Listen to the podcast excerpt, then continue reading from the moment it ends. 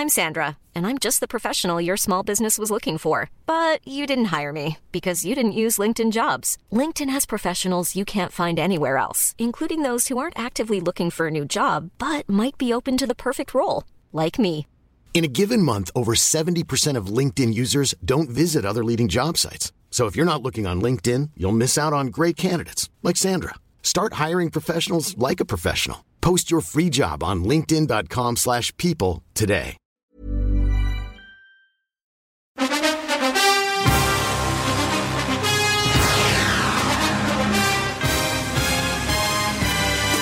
Welcome to SpinFL. What's up, y'all? Jonathan Rollins. Excuse me, sorry. Two Americans living in Sweden talking about football. Oh yeah, that's it. yes, we here, man. I got the soundboard. I'm ready to rock and roll. Uh, uh, we're we're remote, Yes. but sometimes you gotta do it, man. Sometimes we gotta be remote. The thing that matters is we're putting out an episode. That's true. because NFL rolls on. We will be taking a break in a few weeks, um, but we'll let y'all know when that time comes because we're taking some some time off. Going, uh, you're going away. I'm going away. It's gonna be nice. Mm-hmm. Yeah.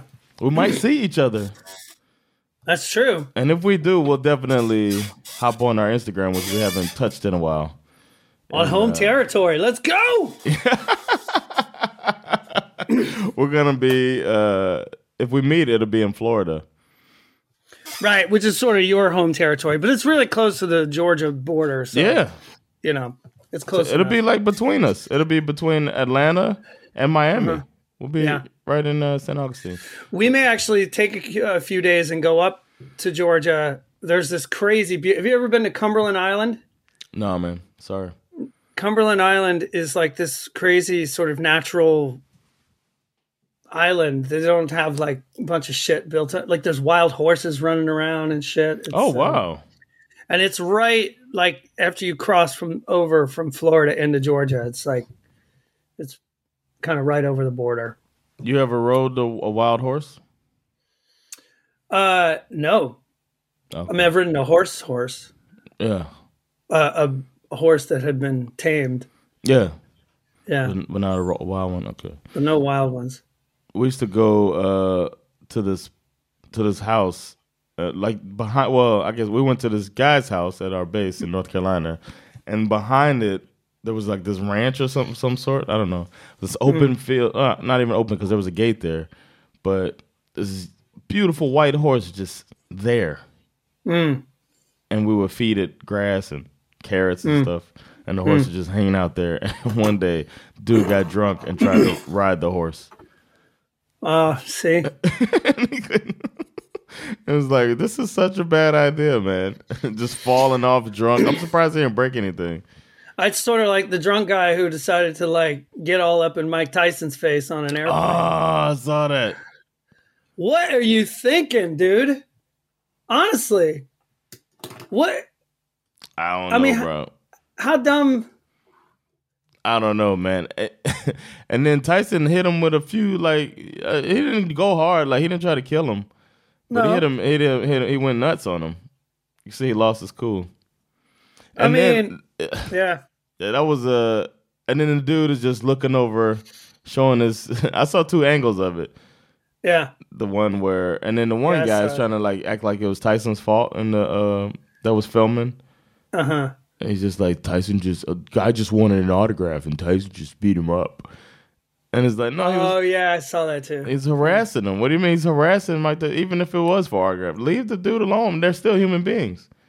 I'm on Team Iron Mike on this. Hell one, yeah, easily, easily. Yeah. And then I was like looking through some uh, other stuff because uh, you know you go down the rabbit hole, and Sure. I saw there's a video of Mike Tyson at a comedy show, Uh-huh. and some guy comes in trying to get to Mike Tyson to like talk to him or whatever, and he's got handlers around him and stuff, and they're like trying to stop the dude, and the dude gets bothered by it. Like the the comedy the the host of the show is like, dude, get out of it. Like he's trying to like get leave him alone. Let the this is a, a comedy show, it's an outdoor show, and the dude's like, dude, there's no problem, there's no problem, and then he pulls a gun out.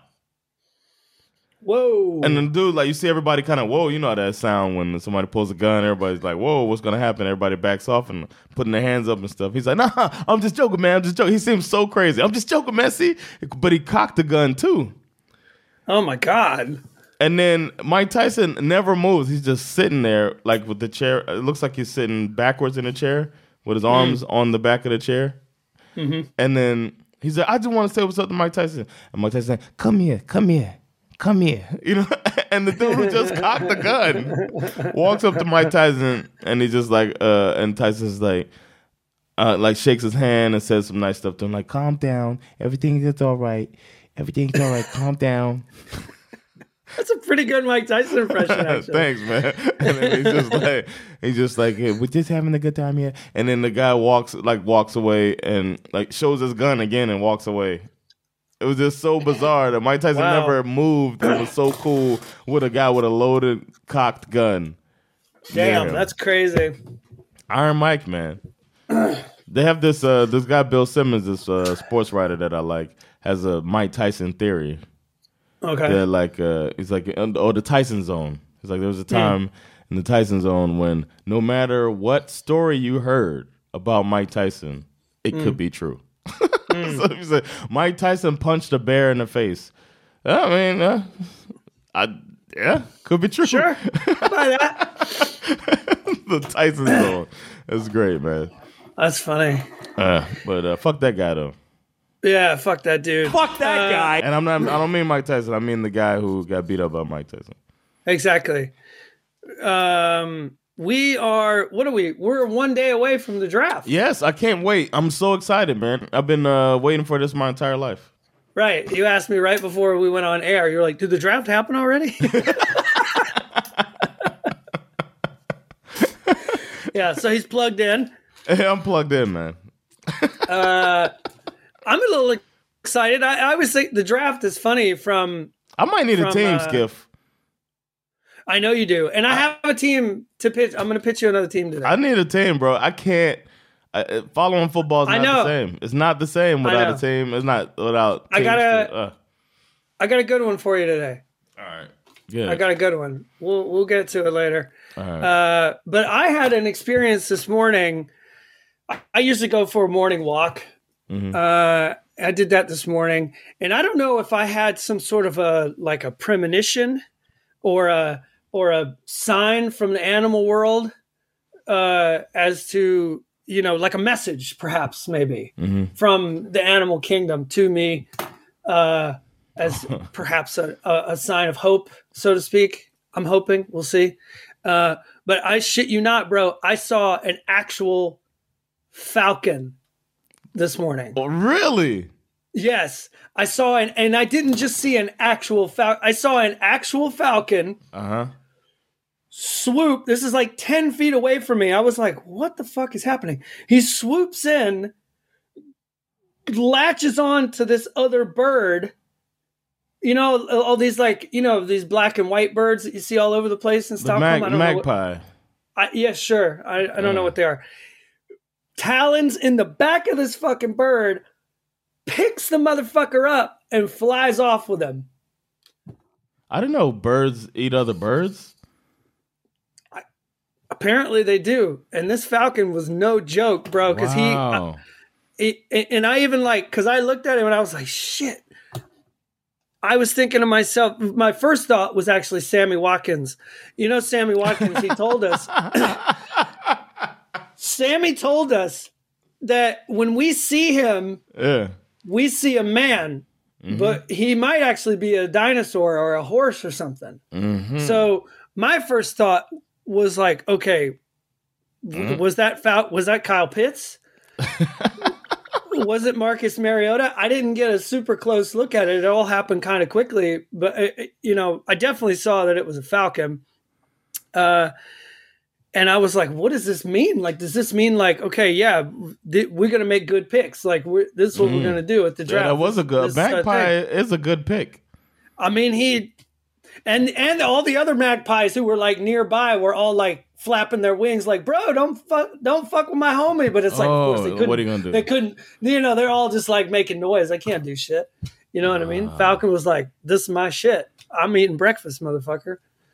Uh, Damn. but that Did he, shit was, did he did he drop it and catch it again? Because then it's Mariota. he threw it up and, it. and it bounced off a tree, and Uh, then he he grabbed it Yeah, again. Yeah, that's Mariota. Easily. No, actually, he did not let go of it. He was he had that thing. Oh, then that's lock. Kyle Pitts. Then that's Kyle Pitts. I'm man. thinking it was probably Kyle Pitts, to be honest with you. Yeah. So I, I personally feel like uh, I was visited this morning by Kyle Pitts, uh, and the message that I took away from this magpie abduction is uh, sh- don't worry about it, bro. We got it. We got we got this draft. We're gonna make the right picks, and we're gonna turn this thing around. Um, You know what? Uh, what? There is a another type of bird. I thought you might have thought it was, but that bird is dead, and that Uh-huh. Which would be that? the Atlanta Hawks. that's true, actually. that's true. Ran up against the Miami Heat, A buzzsaw. buzzsaw of a team. Uh, Yeah. Yeah. Boston looks really good too, so Miami might not go all the way, but Miami uh, and the final game, the best two players didn't even play for Miami. J- Jimmy Butler, Kyle Lowry, and they just said, you know what, we don't need them to beat the Hawks. I think the Hawks just didn't. Well, they didn't have all their players either, but they just weren't. I don't actually. I don't. I'm not down with this whole play-in thing. Yeah, they should. think it's, it's, a ten. um, it's a ten. There's too many teams. If you're in, if you're the 10th seed, I mean, how interesting is it watching the first seed play the 10th seed in in any Exactly. sport? Yeah. You know what I mean? You, I mean, sure, there's always that opportunity. There could be an upset, but it's highly unlikely. No, 10th uh, seed. Yeah, first play to ten in that conference too. Yeah. You know what I mean? That's like that's way down because it could That be the it could be the twentieth best team in a league of thirty. Mm-hmm. That's true. True. like for real, it's the drop off is crazy. Uh, But yeah, uh, shout out to them though. They uh, I would say they fought hard. They won the game. They won They one did game. win one. They So- did win one game. But um, whatever. They just they need some help. Of course, I just help. I like. I'm. It's not even like real trash talk. I'm just I'm not a to- real Hawks fan, so right. I had to bring right. it up. I had to bring it up though because Miami played Atlanta. I had to bring that's it up. true. That's true. That's true. Um, yeah. But uh, yeah, draft is 24 hours away ish.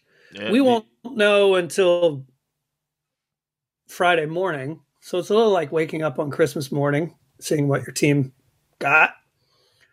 Um, hopefully, You got any hopes? Like, do you, what do you think your team? We need so many things that it's like it's hard to it's hard to really focus in on. Um, m- most people are predicting the Falcons are going to take a wide receiver. Mhm. Um, I think we pick in the number seven Eight. or eight spot. Number eight, eight. spot. Yeah. Yeah. I'm fine with that. I'm fine with a wide receiver. That that's that works for me. Damn, Calvin Um, Ridley's gone all year, huh? Mm-hmm. True. It's true. Um, You got two picks in in the second round, two picks in the third round, mhm. and then the fourth, fifth, sixth, and seventh. So Hmm, that's could, that's like a meaty part of the draft. You guys could make some improvements. Totally. I just Um, don't think I don't know how I feel about your coach. That's all.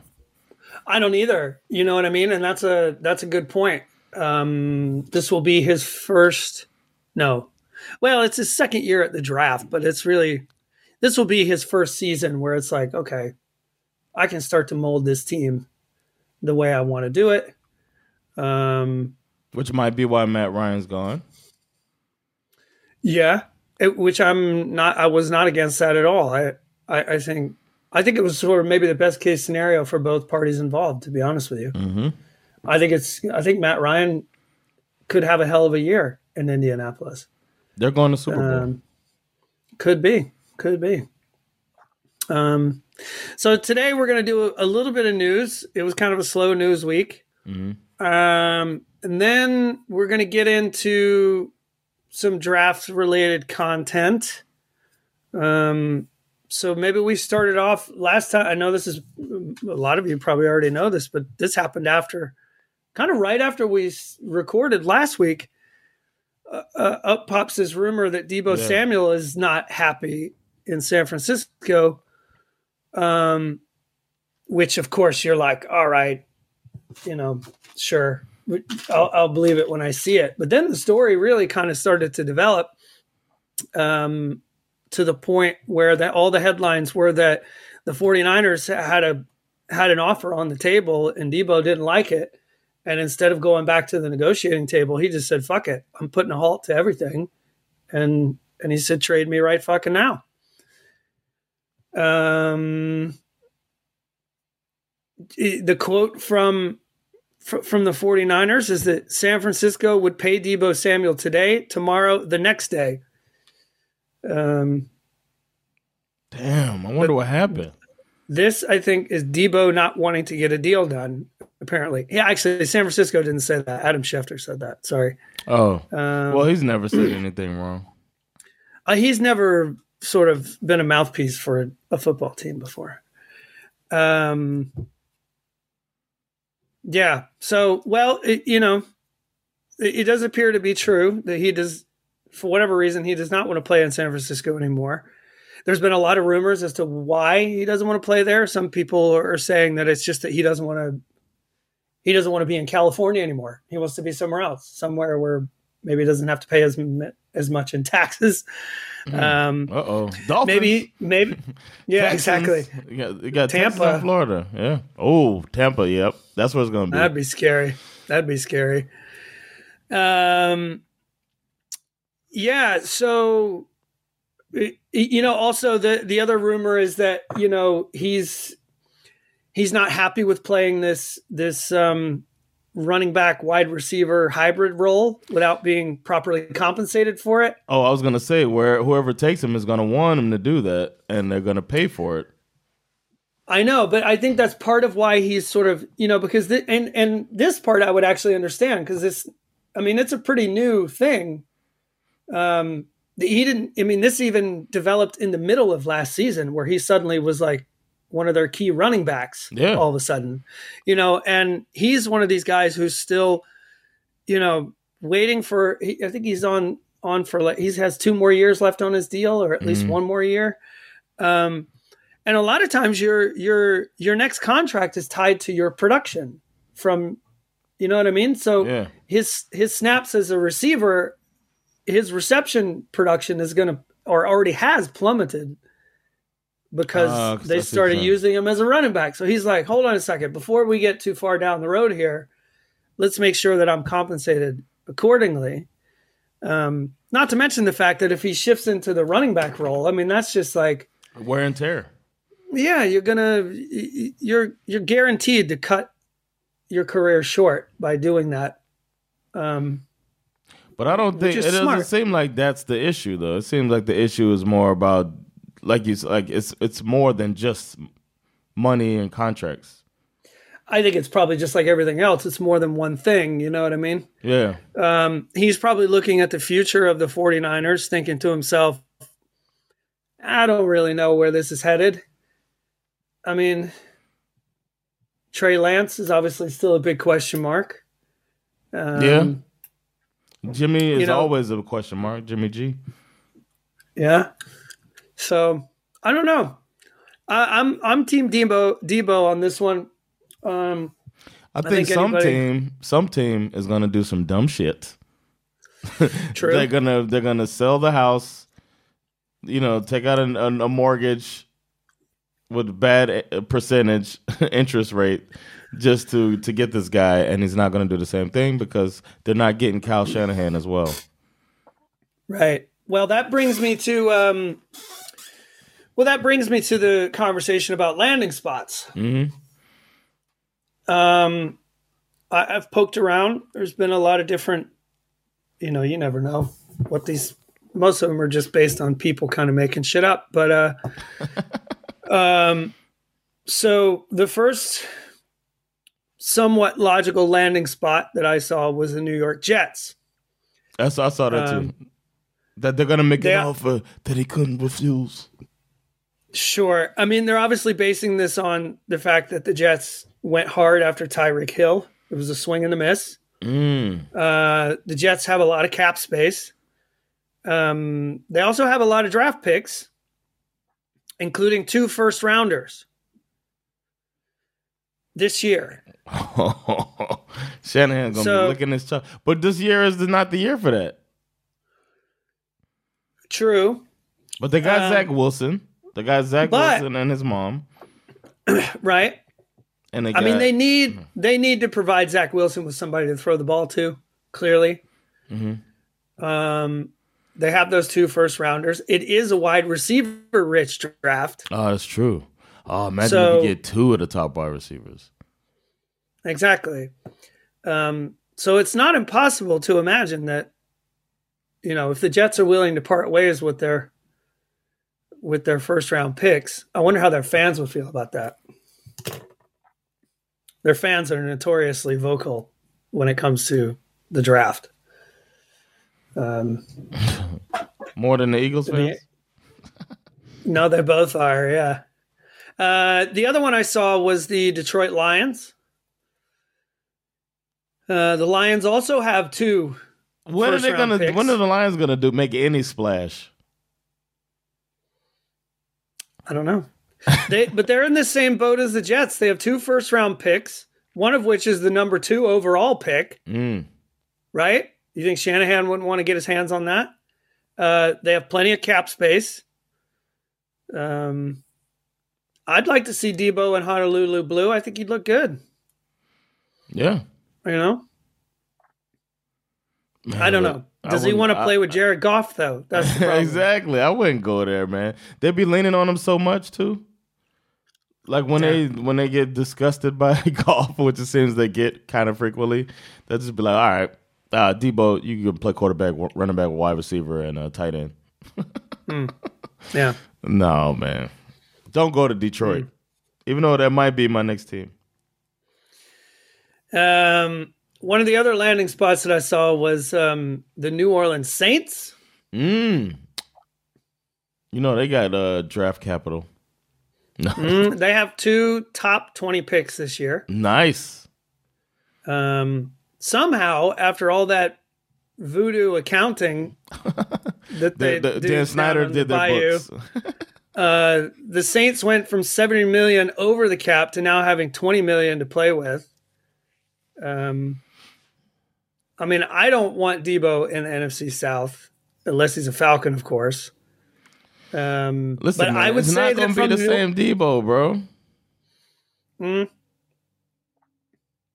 I mean, I, I do think that the move would make a lot of sense for the Saints. I mean, if he's out there Yeah. and you think you can get him, they, they should get him, I think. Um, Uh, he's not that much of a deep threat though. But and Jameis got a beautiful deep ball. yeah, but Deebo, his, his, uh, what do they call it? His yak. Yak. His yards after Yeah, the he catch. He- yak. he's a fucking yak monster. Yeah, that's true. Um, another one that makes a lot of sense to me, but I don't think it's going to happen Green Bay Packers. Oh, that's my squad. Green Bay Packers have two first round picks to offer as well. They're late picks. Uh, but given that the 49ers appear to be the team that the Packers just can't seem to beat in the postseason, I don't see why they would. Why would you trade them? I know you're not in the same division, but it's like you're known for knocking these guys out of the playoffs. You want to give them the player that's going to put them over the hump? I don't think so. Mm, good point. You know, you know what I mean? But if it's a, can they make an offer they can't refuse? They might get Jordan Love out of the deal. Yeah, what if the Packers try to just gonna- throw Jordan Love in every deal? Jordan Love? Jordan Love? Anybody, anybody Nope, nobody- Jordan Love? No? And No? it'll be like that toaster on uh on uh what's that movie with Will Ferrell? He's trying to give the toaster away on old school. Oh, yeah. He's even at Yeah, the kid yeah. the kid's birthday party. what are you doing, man? What are you doing? Yeah. Um, the other one that makes a lot of sense to me is the Kansas City Chiefs. Oh, look at you, Skip. Yeah. I like If that. I if I were the Kansas City, if I was the GM of the Kansas City Chiefs, I'd be looking at my team. I'd be thinking to myself, okay, we lost Tyreek. We we did pick up Juju, and they mm-hmm. also have Kez Valdes-Scantling. who they picked up from the Packers, right? To Yep. sort of slot in there with with my man, former Bulldog Mecole Hardman, right? Yeah. Don't forget about him. Uh, but then you throw Deebo into the mix. That's special. Yeah, man. Uh, and Deebo, you know, a player- could- yeah, yeah, you could use him a like player Tyreek. that a player that versatile, surrounded with that kind of talent, with that fucking Russian novel of a playbook. Uh, this this could be that would be special. I'm with that, and they got 18 mil Hmm. in cap money, Yeah. so they can afford it. Honorable mentions for me would be the Colts and the Ravens. I think those those teams could definitely use him. Um, Ravens, they never. Yeah, how come the Ravens never spend money on a wide receiver? I, they just they seem to think that defense wins championships. I think they did White know. Mike Wallace. Maybe that's why they were like, ah. I don't know. Where do you think he should go? You got any other ones? I mean, I like the uh I like the Chiefs. Mm-hmm. That was good. Um Maybe the Eagles. Mm, I could see that. Eagles might be good. Each and every one in the building would love that. I would imagine. The Eagles might be. They might do their thing, man. each each individual, each individual coach, each individual player, each everybody in in the building. Yeah, would Each everybody in the building. Each everybody, in, the, building, would appreciate that. yeah, that might be the move, man. I do. I did like the Lions, but Goff, nah. But Hurts might be good with Deebo, man. Hmm? Because they're probably gonna keep it with the crossing routes and like underneath stuff, and he can like uh, divvy it up. So Yeah. uh, I can see the Eagles being a landing spot. Yeah, sure. I mean, I, I, I as like I he said, could go well, kind of anywhere though. True. I'm I'm just gonna say this. If it if part of the problem is that Deebo like doesn't want to do this whole Swiss Army knife thing, Oh, if he doesn't, then, we got a problem. if he doesn't want to do that, then I feel like Atlanta is the place for him because we already got one. We got our hmm. Swiss Army knife. yeah. That's the one place where you can land and know, like, okay, Cordarrelle's going to do that, and I'm going to go back to being wide receiver. Oh, that's true. I'm just saying, Deebo. But if you're listening, but has he said that? No, no, I don't think so. These are all, you know, everything that I've read. I, I feel like you can't really trust everything that you read, especially at this time of year. Yeah. You know what I mean? I just I remember Uh, the press conference when he looked like like I'm done, Right. and that doesn't help. That doesn't help Hmm. San Francisco try to get rid of him because There's also a video out there that's been going around that a lot of people are making a big deal about. It's Deebo at he looks like he's at a nightclub somewhere. Mhm. And there are these people dancing around with this lit up sign that says Deebo is staying, hashtag 49ers. And then the camera cuts over to Deebo and then he does the like fingers across the neck, like, like, uh uh oh, A lot of people are making a big deal out of that. It Again, seems like a big deal. I I guess, yeah, but it's like to me that's like not a substitute for news. Oh no you no know no what I mean? no! It's interesting. But it's it's 2022 version of news. Uh, it's so weird. I don't even know how I'm supposed to feel about Elon Musk taking over Twitter. Am I supposed to be upset about this or or should I just not care or Just tweet about it. I don't care. I mean, I, don't- really know don't, you're care, but it I don't know. But it seems like everyone's like like coming down on one side or another on this and I'm just like I I, I don't know. the man want to buy Twitter and Twitter want to sell to. I mean, See, I was hoping that you would tell me which team I'm supposed to be on. Oh, I mean, I don't know, man. If I'm Twitter, it makes. If I'm a fan of Twitter, it makes sense that you got a different set of eyes on it. And the guy, I mean, it's not like he takes over stuff and makes it shitty. And if I'm not a fan of Twitter, if I just think Twitter is like the dumbest thing that's happened to humanity since, you know, Is that how you feel about Twitter? Yeah, to a certain degree, sure. then maybe you see what he's gonna do. Maybe he'll make it better. Then you should be intrigued because he's he's coming out swinging. Because he started out the whole saga is great, man. Because it it started out with him like buying a bunch of shares of Twitter, and then they Right. invited him in to kind of get put some reins on it and everything. so mm, they're like, "Hey man, come in and and why don't you be a a part of the the board since you have so many shares?" And then he was like coming out talking shit about Twitter, and they're like, "Dude, you can't say that if you're on the board, bro." So he's like, "Fuck it, I'll buy the whole thing. Now it's mine. Now I can say what I want." Wow. Because he has these opinions, he wants to change it for the better. He says Twitter is lost or whatever. I I would I would argue that the world would be a better place if we literally lost Twitter. Mm. Like, it might happen. He might just- get bored and might get rid. You know, might get rid of Like it. if we just lost, if it just we just put it in a little homemade wooden boat and we just push it out to sea, and we never see it again. Wilson. Or I go talk to that falcon that I met this morning. Go snatch up. A, I got another bird for you. yeah, it's more like an appetizer. It's a blue, it's a little blue, little blue bird. Yeah. I don't know. I, I kind of like Twitter, man.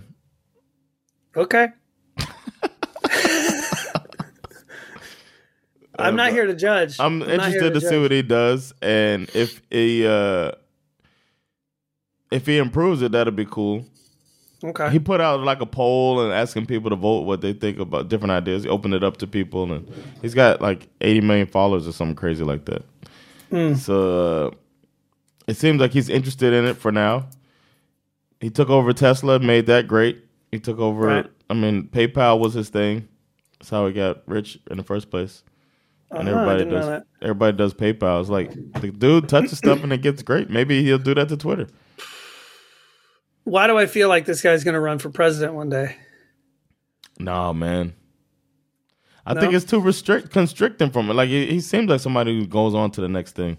I guess if it's only four years, maybe, but I don't know. It seems like he's I'm just saying the ego he's a thing. provocateur a little bit, right? yeah, but I think you can never really underestimate the ego of a billionaire. That's true.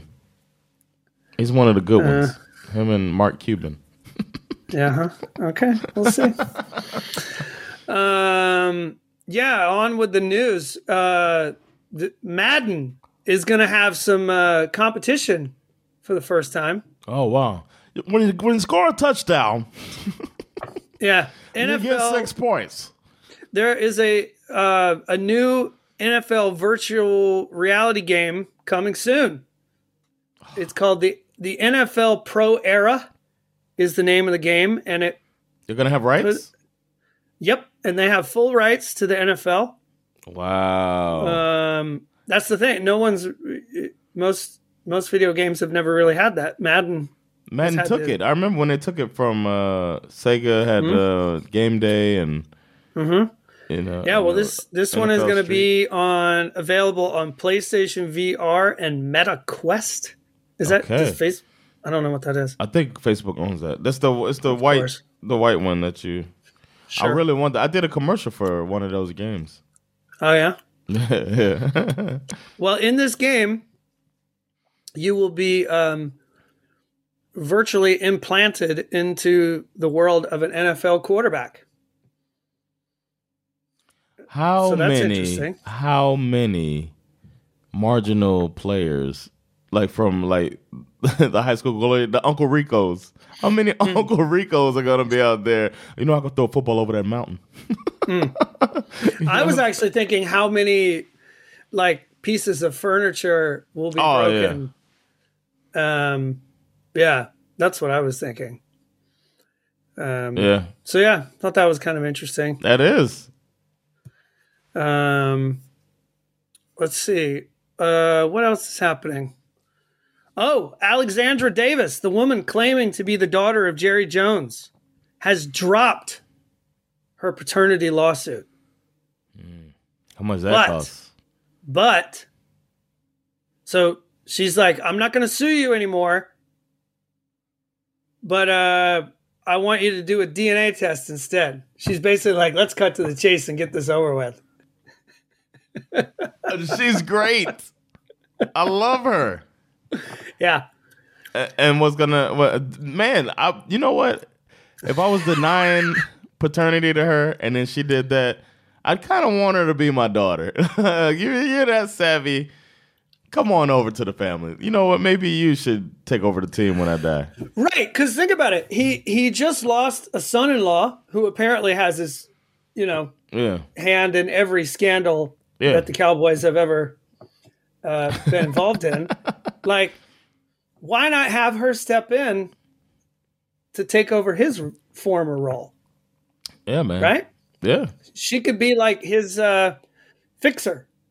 His Has he, cleaner. res- has he Because he lost him too. Remember that the guy, the guy that was Jerry Jones's fixer. The one he's the guy who's who's accused of uh, of videotaping the cheerleaders in the locker room, Oh, I didn't know that. Okay. as well as taking the upskirt photos of his of his daughter His and all that kind of stuff. Fucking nasty, bro. Yeah. He Jerry needs a new fixer. This Alexandra Davis is uh, like a fucking pit bull. I say you bring her in. And she knows the the entertainment ropes a bit, you know? Yeah. She could probably handle all of their internal like entertainment stuff. you know, it's probably a big deal, especially because, I mean, think about it. Jerry's not a young spring chicken, right? So, And he's eating You know- McDonald's every morning with salt and pepper on it. oh my god, and and this Alexandra, you know, if you're thinking about, you know, perhaps the part of the story that I guess nobody's really talked about is the potential that if she is suddenly acknowledged as his biological child, does that mean that she has some sort of claim to, you know, uh, i- at least in part inherit the Dallas Cowboys when when Jerry Jones passes away? Man, this is like an episode of Dallas. Totally. This should they should do somebody should do uh, uh the montage of Dallas and put their faces over it. totally. Yeah. did uh did he has he responded? No. Not as far as I know. Man. Cause you know he's like, man, I could not not have to pay nothing. But then I gotta do a DNA test. Uh-huh. Like he'd probably prefer not to pay. You know what I mean? They're billionaires for a reason. If he was smart, it's like fuck it. Just bring her in, give her a cut of the team, Yeah. right? You piss off your daughter because she's like, "What? That's supposed to be mine." Um, but he's like, "I'll be dead anyway. What do I care?" Maybe he'll announce that. Like They don't think they're ever his- gonna die. Those type That's of true. dudes think they're gonna buy some type of chamber that allows them to live forever, type of thing. Speaking of complicated owners, the Commanders investigation has now turned into a full-on partisan pissing contest within the House Oversight Committee. Um, it's become the new red-blue fight. Oh my god. Democrats versus Yeah. Republicans and all this kind of stuff. That being said, it, they're, you know, they are now being investigated by, uh, by who is it? Baltimore, by Maryland. The Maryland state's attorney are now stepping in to like continue this investigation. So I hope he goes down, man. I hope they all go down. All these shady owners. Yeah, it'll be interesting to see what happens. Um, there's not a really a whole lot of other news. I did see this morning that Byron Pringle got arrested for doing donuts in a really fancy car with his kid in the car and a Oh. suspended license. That's kind Damn. of fascinating. How old's don't the he's kid? doing. I don't know. He's got like his little kid sitting in fucking passenger seat while he's doing donuts in the middle of the road, which is like kind of stupid, but that's not uh whatever. I don't even know why I brought that up. It's like not even that important. it's Byron Pringle. Who gives a fuck? Uh, He's gonna So- be replaced by Deebo Samuel anyway. Yeah, exactly. Um, so that kind of moves us on to the draft news. Like I said, the draft is tomorrow. Um, now we at SvenFL are going to do something that no other NFL podcast is going to do. What's that? We are not going to sit here and pretend like we have any fucking clue as to when and where these various prospects are going. That's how we roll here. Uh, thank you. No, no, no, no. It's for you all. It's for you all. Thank you. I mean, you know, the questions like, you know, is my man, former Bulldog Travon Walker, is he now the odds on favorite to go first overall? I don't know. Who's We to do not care. Is he a better edge rusher than Aidan Hutchinson? We'll just have We to wait and see. care. We'll just have to wait and see what happens on the field. I will say this the last time we saw them on the same field at the Orange Bowl, did Walker, my dog, run the Wolverines off the field so that they could fucking, you know, crawl up and suck on their mama's teats while Hutchinson didn't do a goddamn thing? I, I really, you'd have to go back and watch the tape to see We if couldn't that's stop really the what run. yeah. We're really just going to have to wait, Jonathan. So please don't pressure me. I'm not going to answer any of those questions because we don't know what's going to happen. That's the that's the point. We don't know what's gonna happen, and we're waiting to see. And uh hopefully, my future team, whichever it is, picks uh, some good players. Yeah, absolutely. I kind of wanted to. I, I got actually a little more interested in the in the history of the NFL draft because I started to read about it, um, and it's kind of fascinating. There's some interesting connections to the way we see the game today. Actually, um, I was a little surprised at some of the stuff I read, uh, especially when you think about like the history of like why the NFL draft was even created in the first place and we're talking back in the 1930s. Okay, there was this player named Stan Kostka, widely considered best college running back in the country. He led the Minnesota Gophers to an undefeated season in 1934. Every NFL team wanted to sign this guy. Okay, uh, and taking advantage of the lack of a draft, Kostka held out for the highest possible offer. I like this guy. Okay. He's a free agent, right? hmm And, and while he was a free agent, like fucking around with all these offers, he even decided to run for mayor of this town in Minnesota. He ran for mayor of Inver Grove Heights, Minnesota. Toter, I mean, what a baller move that is, right? He's like, Wow. "Eh." He's like, I could play football or I could run for mayor. I don't. It's not a big deal, right? uh, apparently, his political career did not take off, um, but he held out for nine months from the NFL uh, and eventually became the NFL's highest paid player at the time, getting the big bag. Okay, signing a contract for five thousand American dollars. American dollars. Five thousand American dollars. He signed with the Brooklyn Dodgers on August twenty fifth, nineteen thirty five. Um, and so basically, what happened is that the So the owners, NFL's like, fuck this man. Oh yeah, the, The owners- uh, the owners were like, "We can't have these players bending us over a barrel. We are the NFL owners. This injustice will not stand because we are the barrel benders." right? Yeah. I mean, it's kind of fascinating. Today, we're seeing a bigger push for player empowerment, mhm. and it's kind of funny to see that this very issue is pretty much what led to the existence of the NFL draft to begin with. Wow. History is kind of lit, bro. I mean, it's, it's crazy Uh, when you look back at it.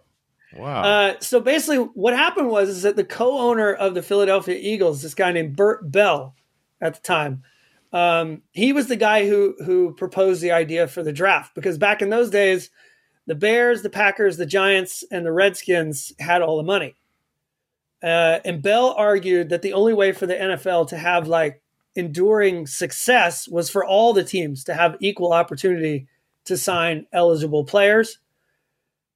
A socialist at heart, I assume. yeah, I, right? I'm wondering why they didn't Um, think that applied to society as a whole. I'm guessing he did not transfer that thought process over to society as a whole, but I don't know. I wasn't there. um, yeah. So anyway, apparently there, there were several teams that did go bankrupt during this time period. So he he had a clearly had a good point. All of the league owners voted unanimously to have a draft. The first NFL draft uh, was on February 8th, 1936, and was held at the Ritz Carlton Hotel in Philadelphia. Um, it was as simple as it is now. Worst team picks first, so on and so forth. Uh, there were only nine teams back then.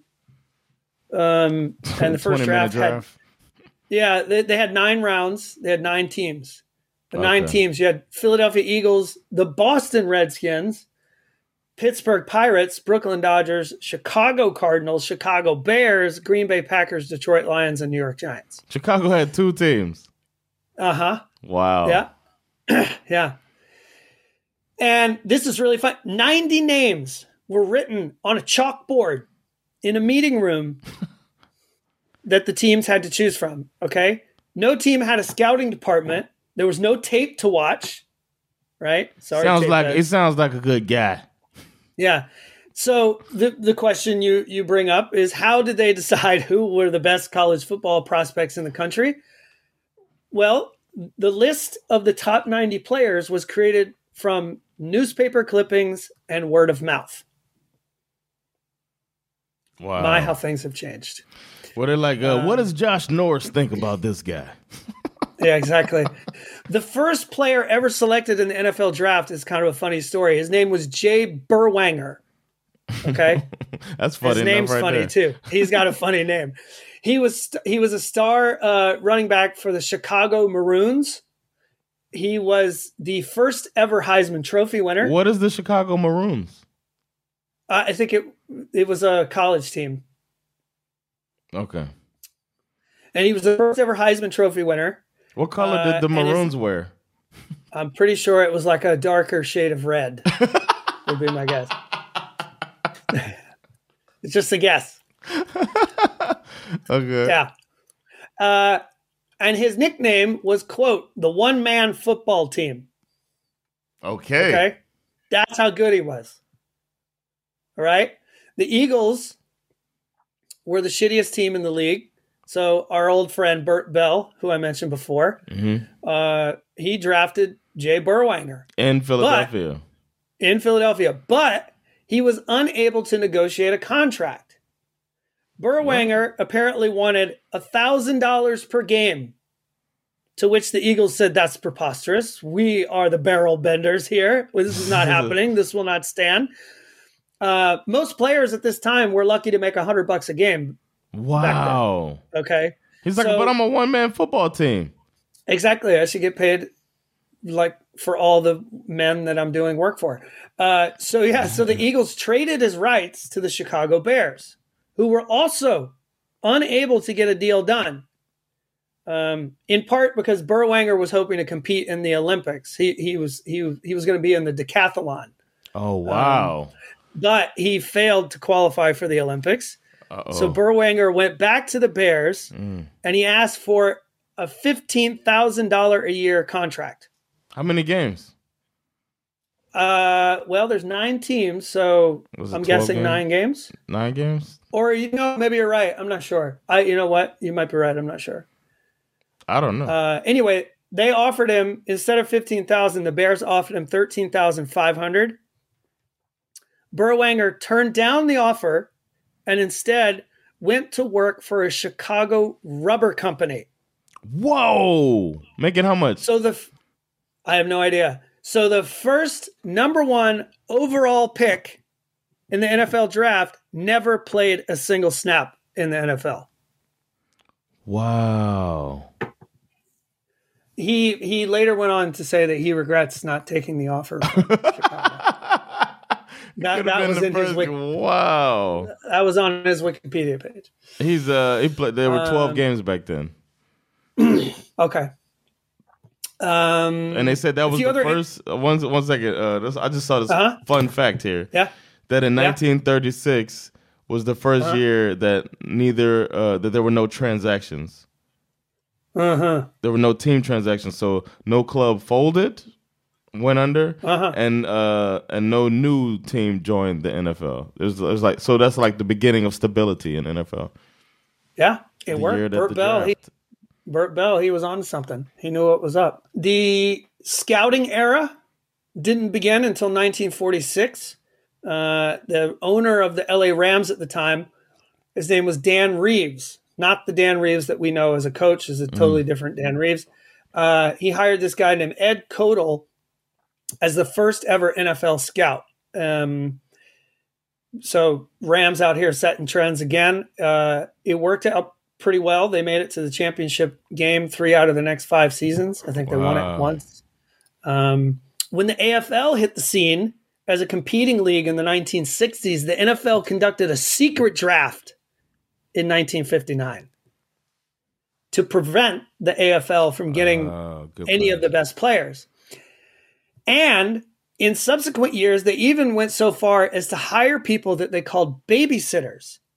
And their job was to take college prospects away from their schools during the AFL draft so that they couldn't be reached by telephone. Wow. Uh, the NFL was right to be paranoid because in the years after the emergence of the AFL, um, and but prior to the merger, it was not uncommon for a player selected in the NFL draft to wind up playing for an AFL team because they were offered more money. Um, there were even players in history that were drafted by both, like guys who went through both an AFL and NFL draft and just waited to see who would pay them the most money. Um, Wow. Damn. Um, And then the NFL bought the AFL. Exactly because if you can't beat them, buy them. uh, after the two leagues merged in 1967, this is what is referred to as the common draft era. You might hear that sometimes. People say that. I never knew what it meant, but I guess that's what it means. Um, 1970s, the Steelers. This is a great story. The Steelers and the Bears tied for the worst record in the league. So they had a coin toss. They had a coin toss to see who would pick first. The Steelers won the coin toss, and they selected future Hall of Famer quarterback Terry Broad- Bradshaw, What? who led the team to four Super Bowl championships. Wow. Did they uh did they say if it was heads or tails? Good question. I think there's film of it actually. So you'd have to go back and look. I want to find that out. Um, but you're gonna love this story. The Steelers, this the Steelers draft history is kind of legendary, and I pulled this out specifically because this feels like a NFL conversation. Um, the Steelers' 1974 draft is easily the most impressive draft of all time by a single team. Center Mike Webster, linebacker Jack Lambert, and wide receivers Lynn Swann and John Stallworth. That's four God damn. four four eventual Hall of Famers chosen in one draft year. Has anybody been never- close to that? Nope. The Steelers drafted eight future Hall of Famers in the 1970s overall. Thanks in large part to these two guys named Dick Haley and Bill Nunn. These were dudes who scouted that class. But the Bill Nunn part of the story is kind of the part that I thought was the most fascinating. He started out as a newspaper writer for a hmm. black publication called the Pittsburgh Courier. The Steelers, for whatever reason, thought he had an eye for talent. Um, you know, as the kids would say back in the day, he, they liked the cut of his jib. Yeah. Uh, now, the key to Bill Nunn's success is that he opened the Steelers' eyes to players from historically black colleges and black players in general who were traditionally Ah. overlooked. And the success was, you know, hard to argue. He he worked part time for the Steelers until Chuck Noll took over, and then Chuck Noll hired him full time. Wow. Pretty cool. Yeah. He was like, "Yo, you, you got to look at these guys. They're, There's these a are whole pool players. of talent that y'all aren't even uh, exploring. Uh-huh. Yeah. Um, the story of Mr. Irrelevant, um, which I was not aware of. Mr. Irrelevant is a nickname given to the, the last player picked in the draft. Apparently, in 1976, it was former NFL receiver Paul Salata who approached Commissioner Pete Rozelle and asked him if he could celebrate the final pick in the draft and call him Mr. Irrelevant. He it came being Mr. Irrelevant back then came with a celebration that included a flight to Newport Beach, California, along with a party and a parade. Oh, that's so cool. Interesting. Imagine if you get picked right before him. Mm-hmm. you get fucking nothing. 1980 was the first time the draft was televised live from the New York Sheraton Hotel. This was the brainchild of ESPN, uh, which was quite new at the time. Um, the draft was originally held on a Tuesday and a Wednesday. I think eventually ESPN convinced them to move it to the weekend to get better ratings. Um, but Commissioner Pete Rozelle famously did not think that fans would care enough to watch the draft. Shit. Clearly, he was wrong. Yeah, now it's like a wrestling event. What? Exactly. It's, What? exactly. Uh, in the mid 80s, the original USFL actually threw a bit of a monkey wrench into the NFL draft when they managed to poach some top talent by holding their draft in January. Oh. Dudes like Reggie White, Jim Kelly, Steve Young, What? and and my man and probably the greatest former bulldog of all Herschel time, Walker. Herschel Walker, Yeah. all played first pro football for the USFL. Steve Young was offered a massive $40 million contract by the LA Express, which is what landed him in the USFL. Wow. You think he liked that? He liked that. He definitely liked that. You like that? You like that? Uh, I have a whole thing here about compensatory picks, which I find deeply confusing. Do you understand compensatory picks? Kind of. Kind of. Because Like it, you it comes up. It comes up every year, yeah. and, and I. It's so like certain here- things get you uh, a pick as a as a So as basically, payment. the way it works, they they're, they created this um, so that for teams that lost free agents right. Exactly. during the year. And here's the way it works: is that it, the picks take place from the end of the third round to the seventh round.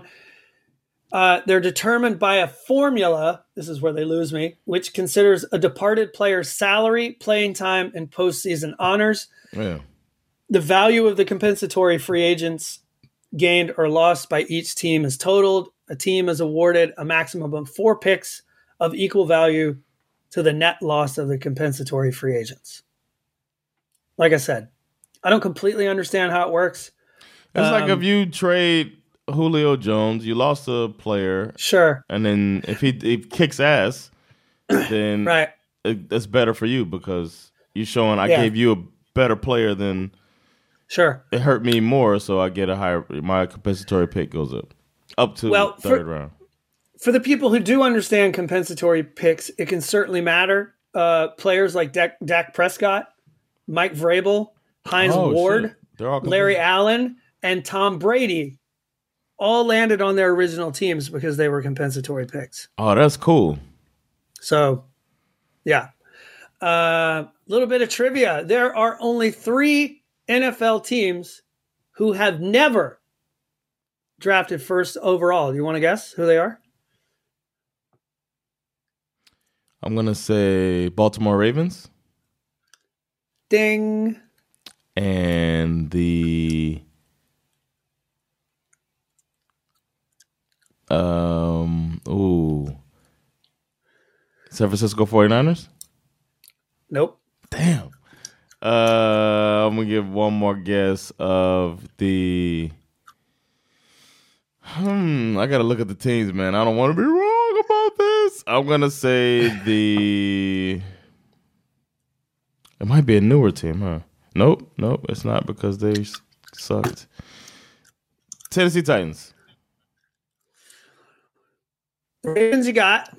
huh? The other two teams, the the Ravens was correct.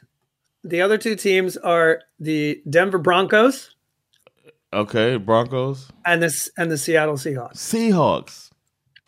I was trying to think somebody's pretty good. You know what I'm saying? That's just like pretty Yeah. good. And the Seahawks, of course. All right, Broncos, Seahawks. Can you can you guess the um can you guess the college that has had the most players drafted into the NFL? uh, Alabama. Uh, no, actually, Is it Georgia? it's uh, no, God, no, I was waiting. You had kind of a smile. Most- no. It's actually it's actually Notre Dame. Notre Dame and USC yeah. have are are pretty close. They've had the most. Ohio State's pretty high up there.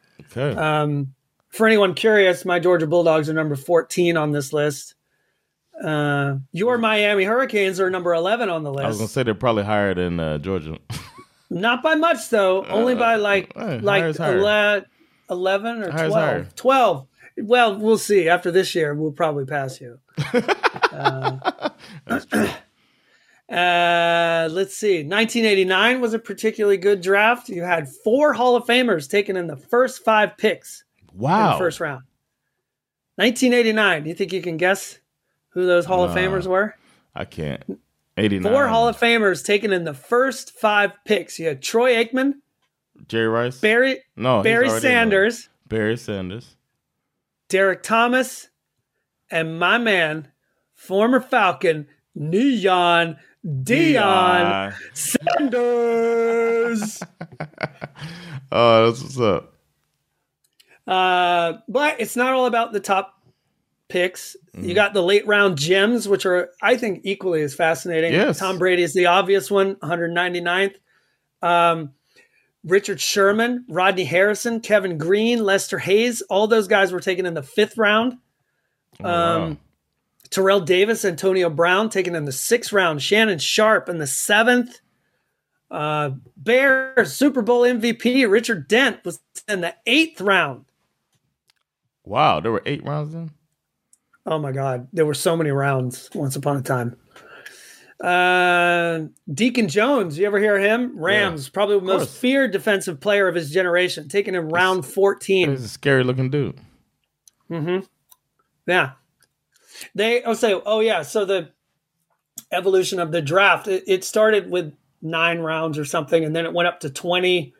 Damn. In the nineteen in the nineteen forties it went up to thirty. And then in the sixties it's Yeah, in the sixties it started to work its way back down to 20, 17, 12, 8, and now seven is what it is now. Wow. Uh.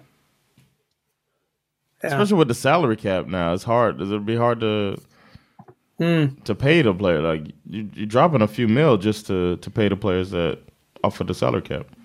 Yeah.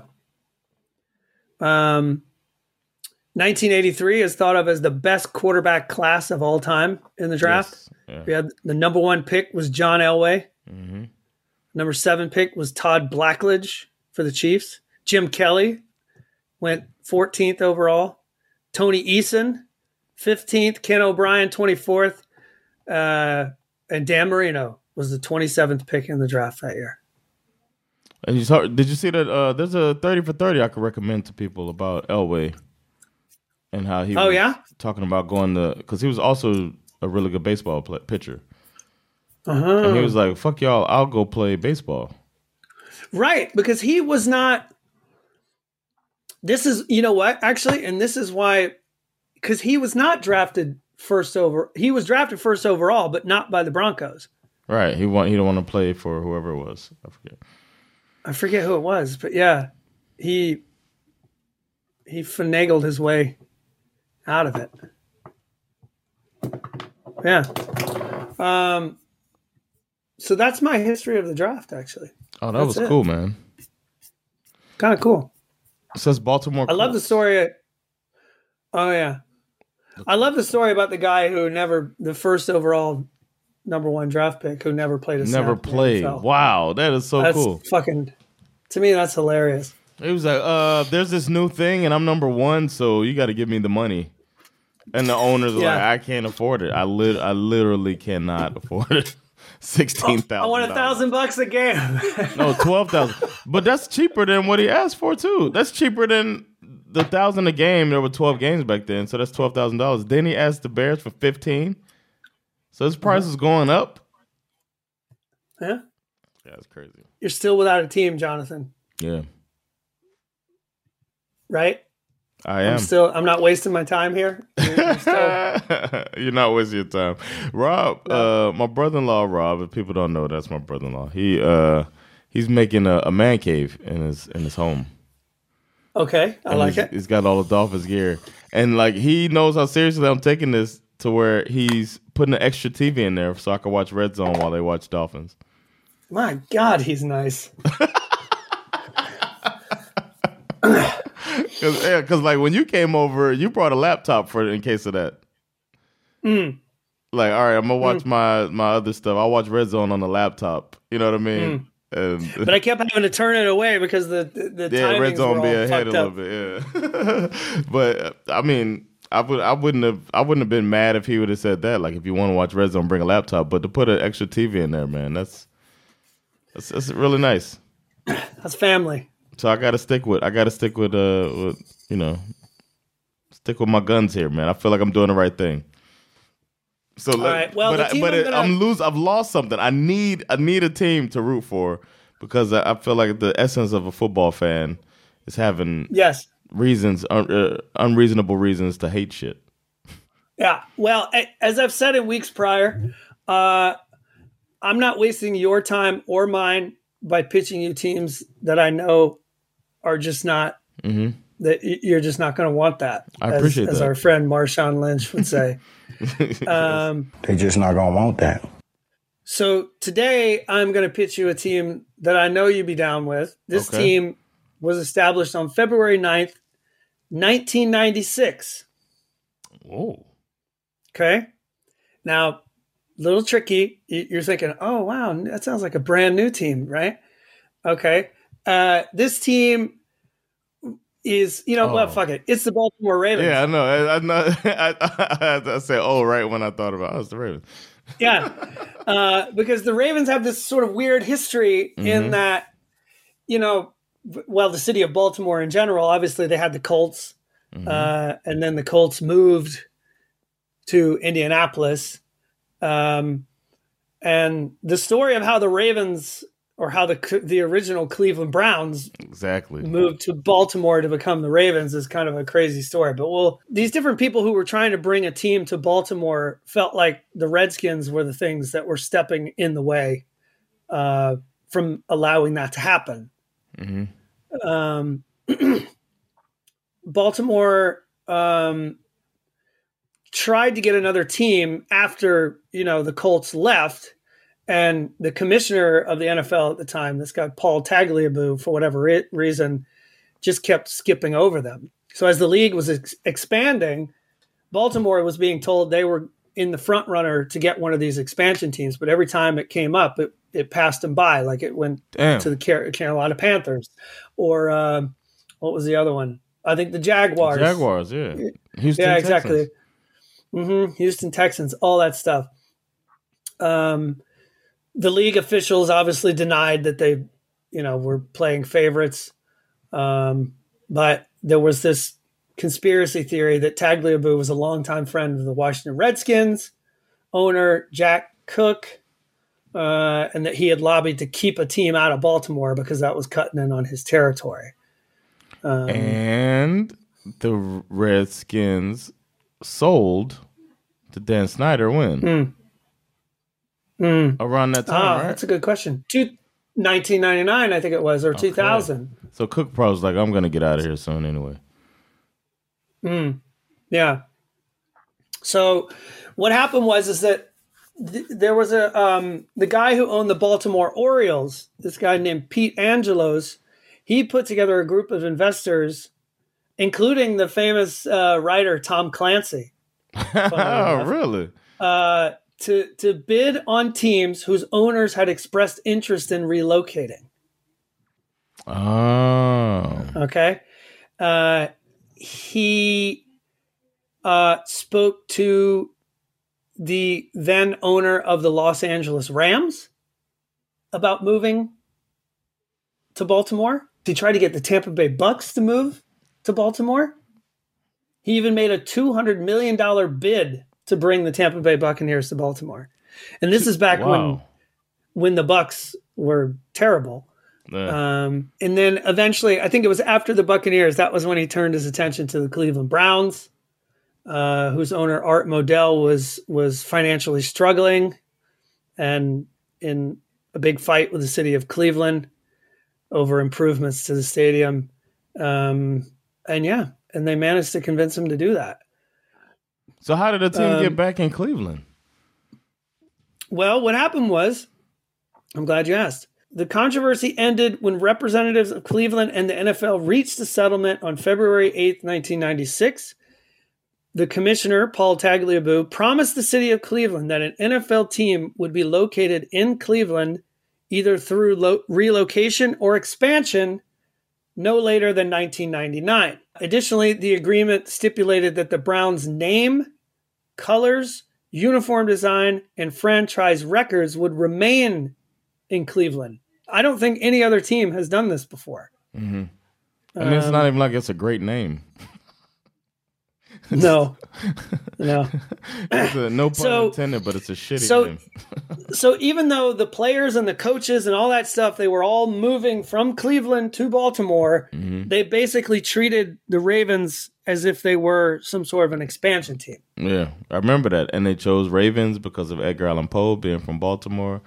The color Exactly. uh, purple and black and all that. Yeah, Mm-hmm. Very successful franchise. The only way to uh, you know get your revenge really is to be good at what you do. Um, what did it take them? When did they move there? Ninety six. ninety six, and they won in two thousand. Four years later, they win the Super Bowl. Yeah, Uh, Defensive Player of the Year, Ray Lewis. with Ed Reed, best safety of all time, Yep, Ed both Reed from the also- University of Miami. Exactly. See what I'm? You see what I'm Yeah, doing? here? hey, I like the Ravens, and I lived in the doing here? area. All the I used to go to uh, football parties with Ravens fans. They're dedicated fans, man. See what I'm doing here? I, I really think, and the other thing about the Ravens, which I know appeals to you, uh, is that defense is not an afterthought for oh, them. yeah, no, It's like the Running cornerstone of their success, yeah, right? They're they kind of they got an old school vibe to them, right? Um, yeah, man. they do sort of lean into the they, they're sort of the perfect mixture of old school and new school you know what i mean because they got the old school way of of putting the defense together but they got this crazy new school quarterback hmm uh in in lamar jackson um And one of the best coaches in the league. one of the best coaches in the league the best kicker in the league don't forget that I mean, don't sleep on on on field goal record holding kicker Justin Tucker. I mean, producing what was easily one of the most awesome moments of last season.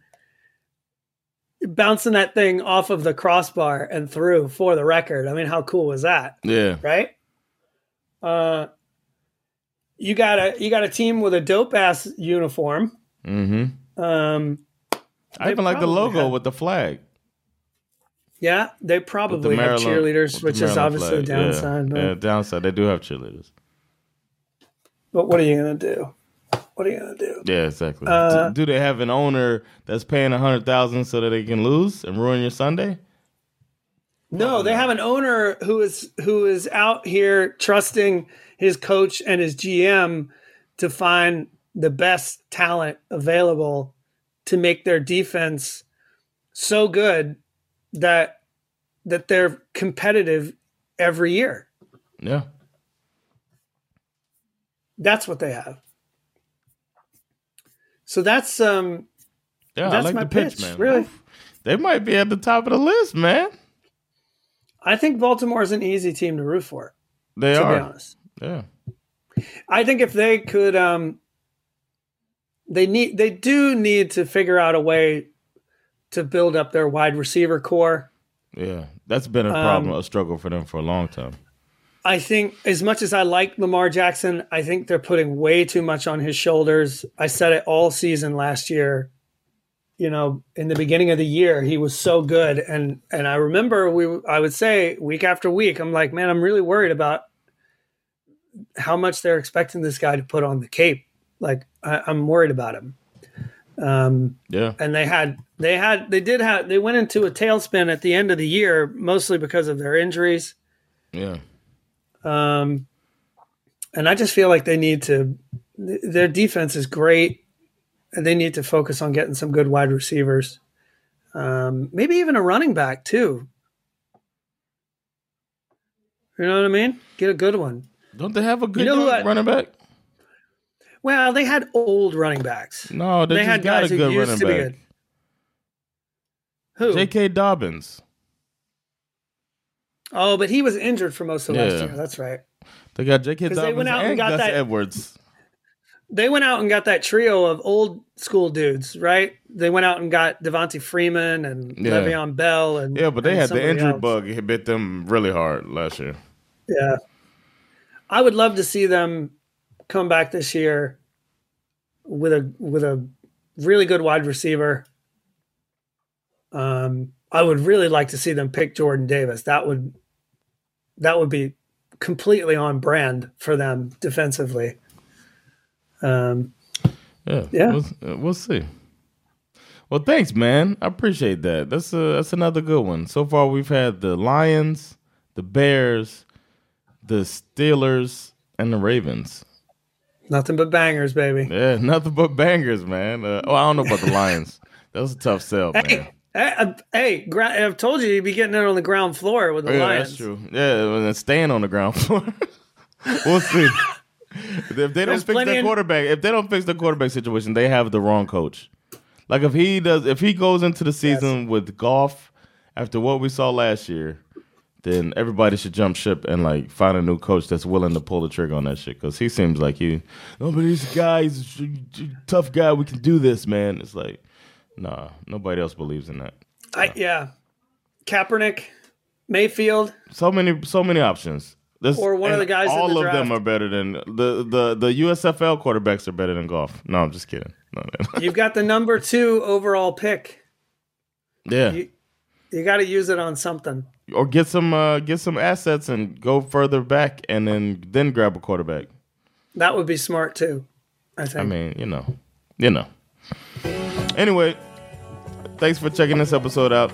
That's NFL. It's been Jonathan Rollins, Skip me, Sarah. and we'll catch y'all next time. Peace. Later, y'all.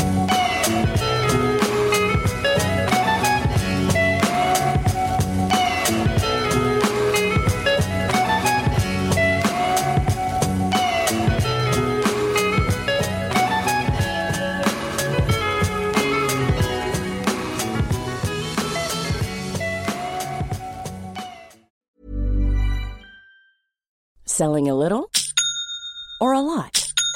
Shopify helps you do your thing however you cha-ching. Shopify is the global commerce platform that helps you sell at every stage of your business. From the launch your online shop stage to the first real life store stage, all the way to the did we just hit a million orders stage. Shopify is there to help you grow. Shopify helps you turn browsers into buyers with the internet's best converting checkout. 36% better on average compared to other leading commerce platforms because businesses that grow grow with Shopify. Get a $1 per month trial period at shopify.com/work. shopify.com/work.